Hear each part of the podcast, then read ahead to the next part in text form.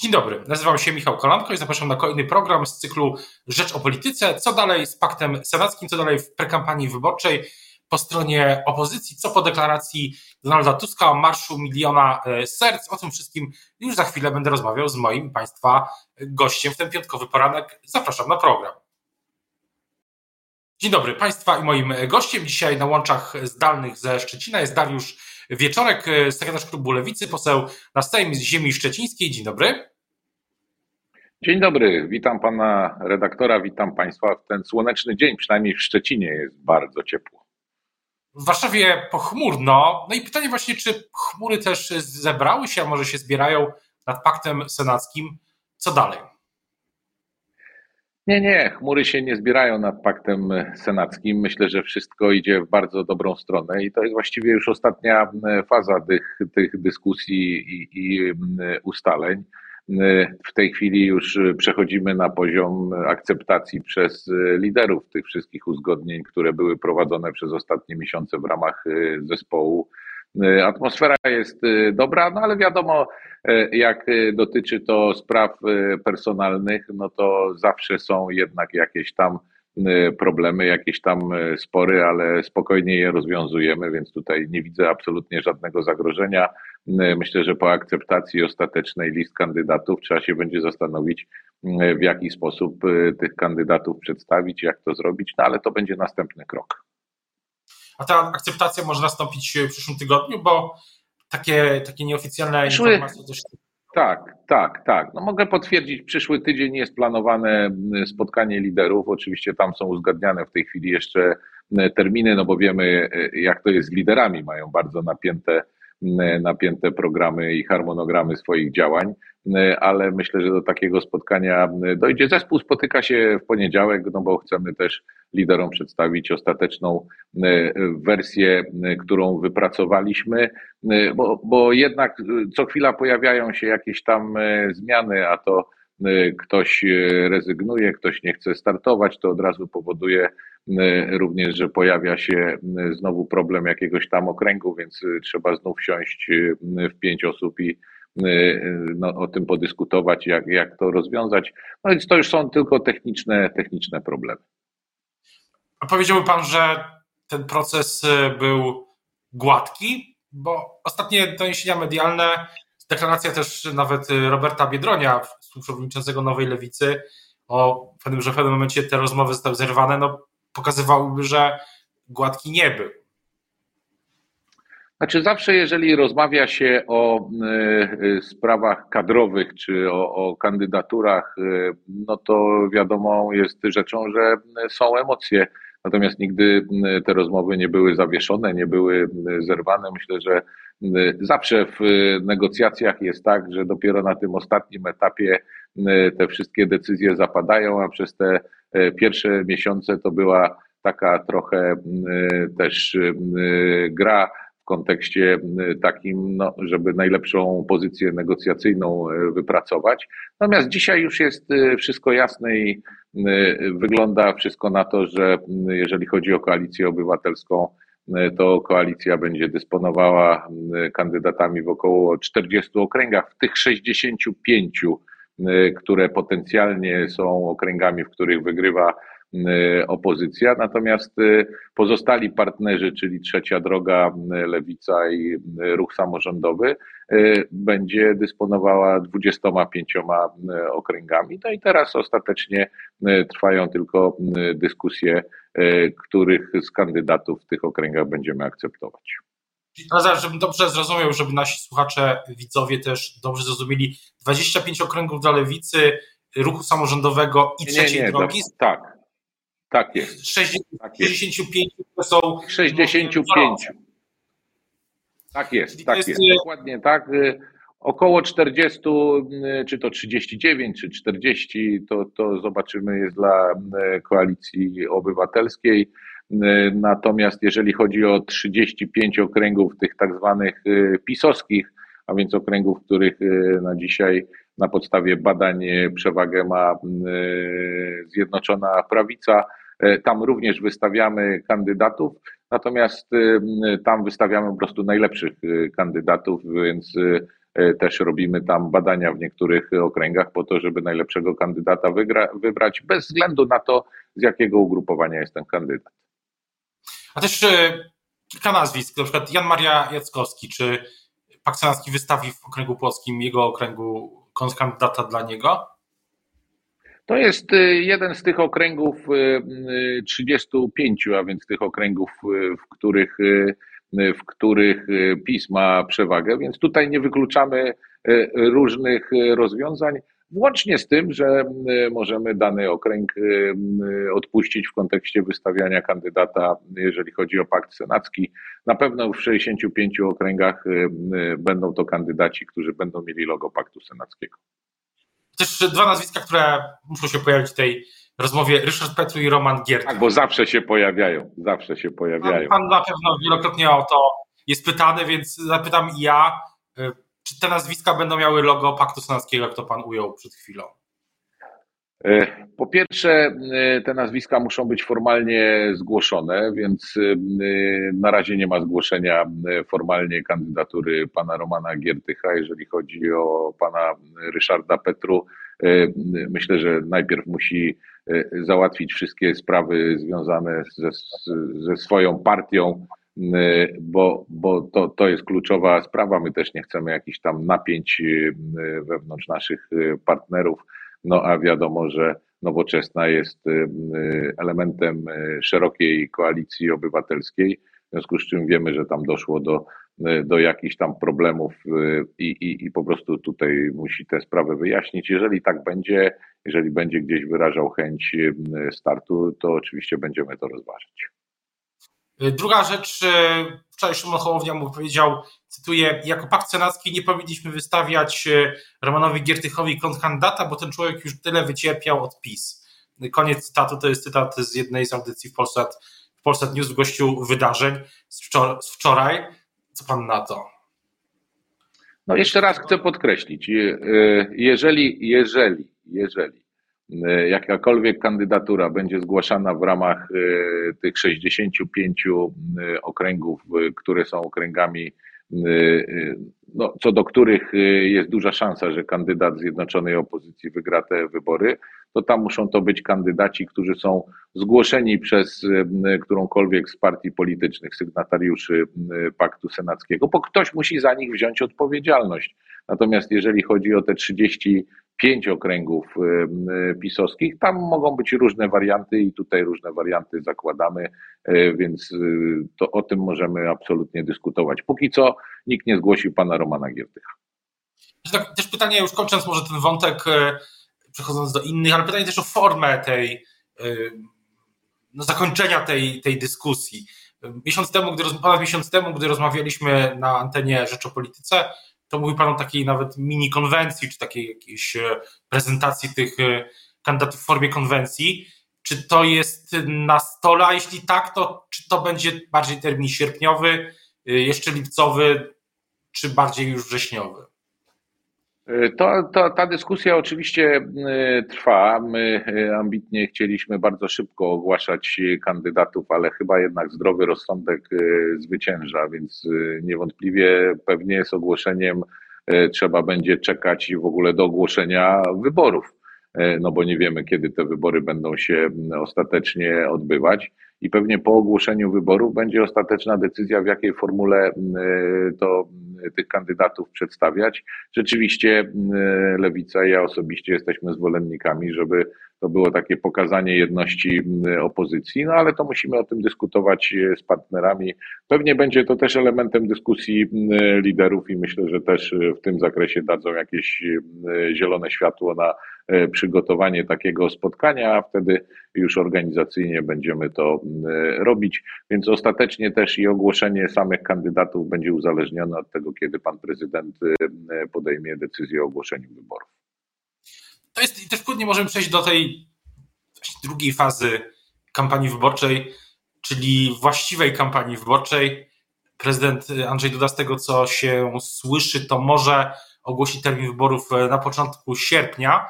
No i pytanie jest, czy, e, czy jakikolwiek, czy, czy terminy wyborów, które są nas dostęp możliwe od 15 do 5 listopada, są dla Pana, czy, czy jest tu jakiś termin, który Pan uznaje, że jest lepszy, gorszy? No, opozycja musi być przygotowana na każdy termin, bo prawda jest taka, że to, co zrobi pan prezydent, to uzgodni z obozem rządzącym. No bo przecież oni zrobią wszystko, żeby wygrać wybory, więc również będą manipulować terminem e, wyborów i wybierać taki termin, który e, nie będzie koniecznie pasował Polkom i Polakom, tylko e, taki, który będzie pasował Zjednoczonej Prawicy po to, żeby zwiększać szanse na wygranie wyborów. Zresztą widzimy, co się dzieje. Termin oczywiście to też będzie element tych ustaleń, no ale też widzimy, co się dzieje, jeżeli chodzi o tą prekampanię wyborczą. No przecież ta kampania de facto już e, trwa. E, widzimy, co się dzieje, jeżeli chodzi o spółki Skarbu Państwa, widzimy, co się dzieje, jeżeli chodzi o całą administrację rządową.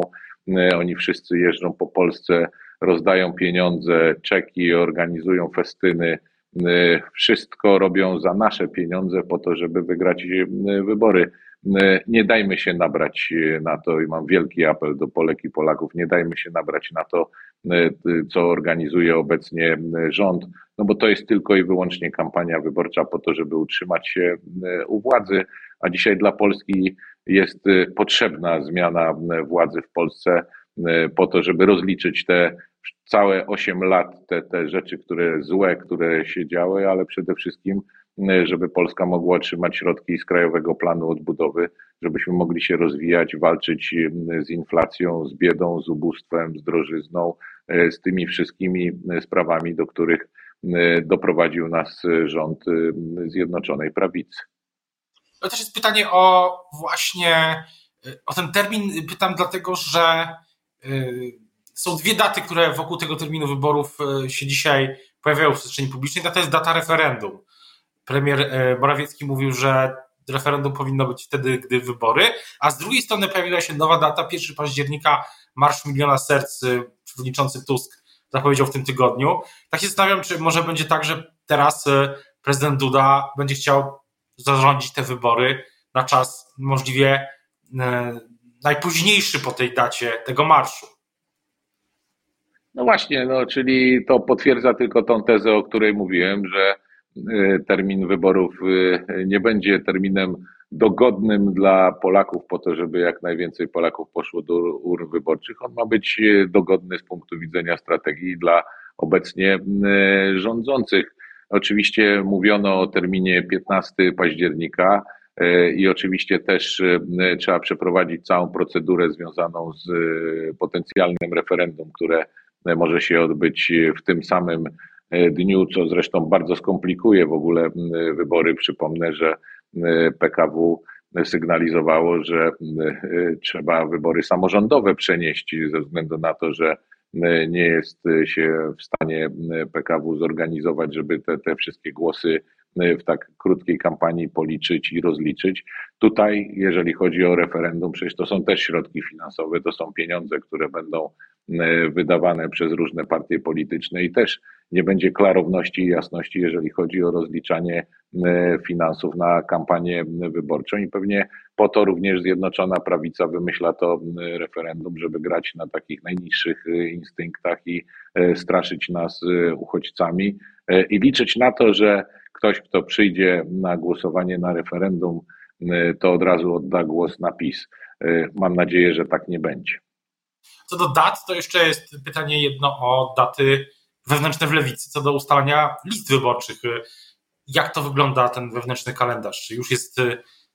Ten proces, ten, ten proces, tak, tak, ten proces trwa. Wstępne listy już są przygotowane.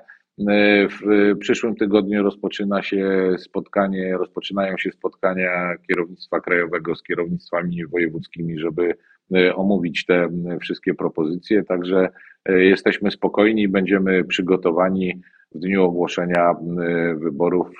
Będziemy mieli, myślę, gotowe również listy wyborcze i do Sejmu, i do Senatu. Y, więc y, my jesteśmy, jesteśmy na to wszystko przygotowani.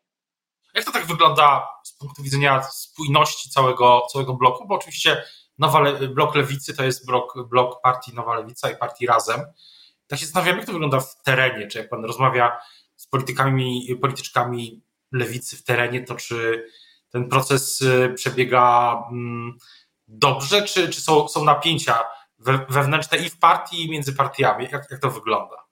Co do list kandydatów. Myślę, że przebiega, myślę, że przebiega dobrze. Oczywiście, jak będą podejmowane ostateczne decyzje, no to na pewno dojdzie, tak jak w każdej partii, do jakichś tam napięć, no bo w każdym okręgu wyborczym e, miejsce numer jeden jest e, jedno. E, a jeżeli jest większa ilość kandydatów, no to wiadomo, że zarząd krajowy będzie musiał w tej sprawie podjąć decyzję. Natomiast y, czuję y, wśród wyborców y, lewicy taką wielką mobilizację.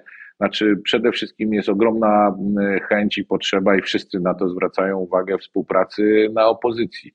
My zdajemy sobie sprawę, że lewica sama nie wygra wyborów, koalicja obywatelska sama nie wygra wyborów, trzecia droga nie wygra wyborów. W związku z czym przy tym wszystkim, co się dzieje, to jest wielką nadzieją pakt senacki, ale też pakt sejmowy, bo nie wyobrażam sobie, abyśmy takiego dokumentu jako partie opozycyjne po ogłoszeniu wyborów nie podpisali, no bo wyborcy muszą wiedzieć, że jeżeli opozycja wygra te wybory, będzie ze sobą współdziałać, a w kontekście marszu, o którym pan redaktor wspomniał, to tym bardziej taki pakt sejmowy jest e, potrzebny, bo ten marsz powinien być marszem opozycji, nawet ze względów czysto formalnych. No przecież w kampanii wyborczej żadna partia nie może wspierać kampanii innej partii.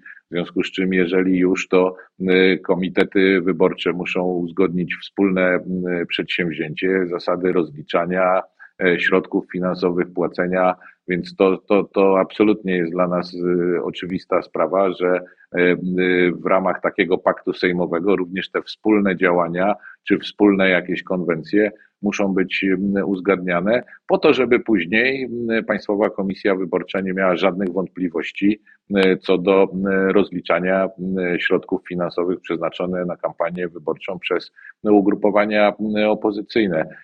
Wszyscy mówią jedno Opozycja musi ze sobą współpracować, opozycja musi pokazać, że y, chce wygrać te wybory, opozycja musi pokazać, że ma plan na rządzenie Polską po y, rządach y, Prawa i Sprawiedliwości i ma plan naprawy Polski i przywrócenia normalności. I to pokażemy.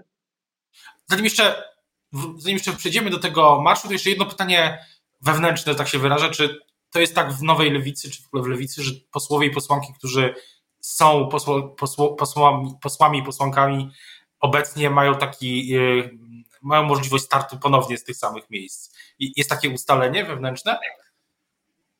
Tak, rzeczywiście taka jest rekomendacja. Ja zresztą miałem przyjemność wspólnie z sekretarzem generalnym partii Marcinem Kulaskim odwiedzić y, wszystkie województwa i spotkać się z kierownictwami partii. Tam również przedstawiałem naszą ocenę dotyczącą działań poszczególnych e, posłanek i posłów. Oczywiście zarządy wojewódzkie czy rady wojewódzkie mają prawo do swojej rekomendacji i pewnie zarząd krajowy będzie brał pod uwagę te propozycje. Natomiast wyjściowo to tak rzeczywiście wygląda. Natomiast ostatecznie, zgodnie ze statutem Nowej Lewicy, decyzje w sprawie list wyborczych podejmuje zarząd krajowy partii Y, więc y, będzie pewnie w tej sprawie głosowanie i akceptacja ostatecznego kształtu. Y, I czy tam wtedy będą zmiany, czy nie, no to zobaczymy. Na koniec jeszcze pytanie, tak jak wspominałem o ten marsz. Na dzisiaj wygląda to tak, że lewica, pan, koledzy, koleżanki pójdą na ten marsz miliona serc, czy, czy nie, tak mówiąc krótko? Panie redaktorze, wszystkie działania opozycji yy, i poszczególnych partii opozycyjnych powinniśmy wzajemnie wspierać. I szczerze mówiąc, ja mam wielką nadzieję nie tylko na, na marsz yy, miliona serc, ale mam nadzieję na 15 milionów serc, które pojawi się przy urnach wyborczych i poprze jedną z trzech głównych partii opozycyjnych bo to jest wtedy y, rzeczywiście pokazanie, że jesteśmy w stanie ze sobą współpracować i ze sobą y, działać. W tej sprawie lewica ma jasny przekaz. Liderzy muszą się spotkać, muszą uzgodnić zasady organizacji tego typu przedsięwzięcia, podobnie jak innych przedsięwzięć, no bo przecież wspomniał pan redaktor o pakcie senackim. No przecież jeżeli wyobrażamy sobie taką konwencję, gdzie przedstawiamy kandydatów na senatorów z różnych ugrupowań w trakcie kampanii wyborczej, no to wiadomo, że musimy to zrobić wspólnie, musimy się dogadać co do chociażby zasad organizacyjnych i finansowych i dokładnie będzie tak samo z marszem i z każdą inną imprezą, która będzie w trakcie kampanii wyborczej organizowana.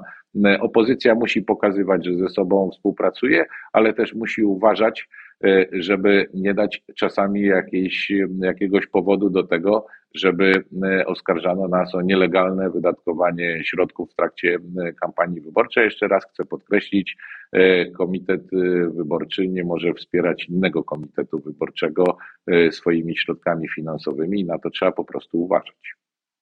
No, to historia polskiej polityki pokazuje, że czasami drobne, nawet dużo drobniejsze niż to, o czym Pan mówi, Y, działania mają czasami bardzo długofalowe y, konsekwencje. Tutaj już. No to fakt. Subwencje partie, subwencje partie traciły także. Można, można zrobić osobny w zasadzie program tylko o tych y, właśnie drobnych nawet y, działaniach w ramach prawa wyborczego, które czasami mają długofalowe konsekwencje, ale do tego będziemy do, do marszu i oczywiście do Paktu Stanowskiego będziemy w przyszłym tygodniu jeszcze wielokrotnie wracać. Teraz bardzo już dziękuję za rozmowę Państwa i moim gościem dzisiaj był Dariusz Wieczorek, sekretarz, y, sekretarz Klubu Lewicy w Sejmie i poseł ziemi szczecińskiej. Dziękuję bardzo. Dziękuję, miłego dnia, wszystkiego dobrego. Miłego dnia, dobrego weekendu, do usłyszenia i do zobaczenia.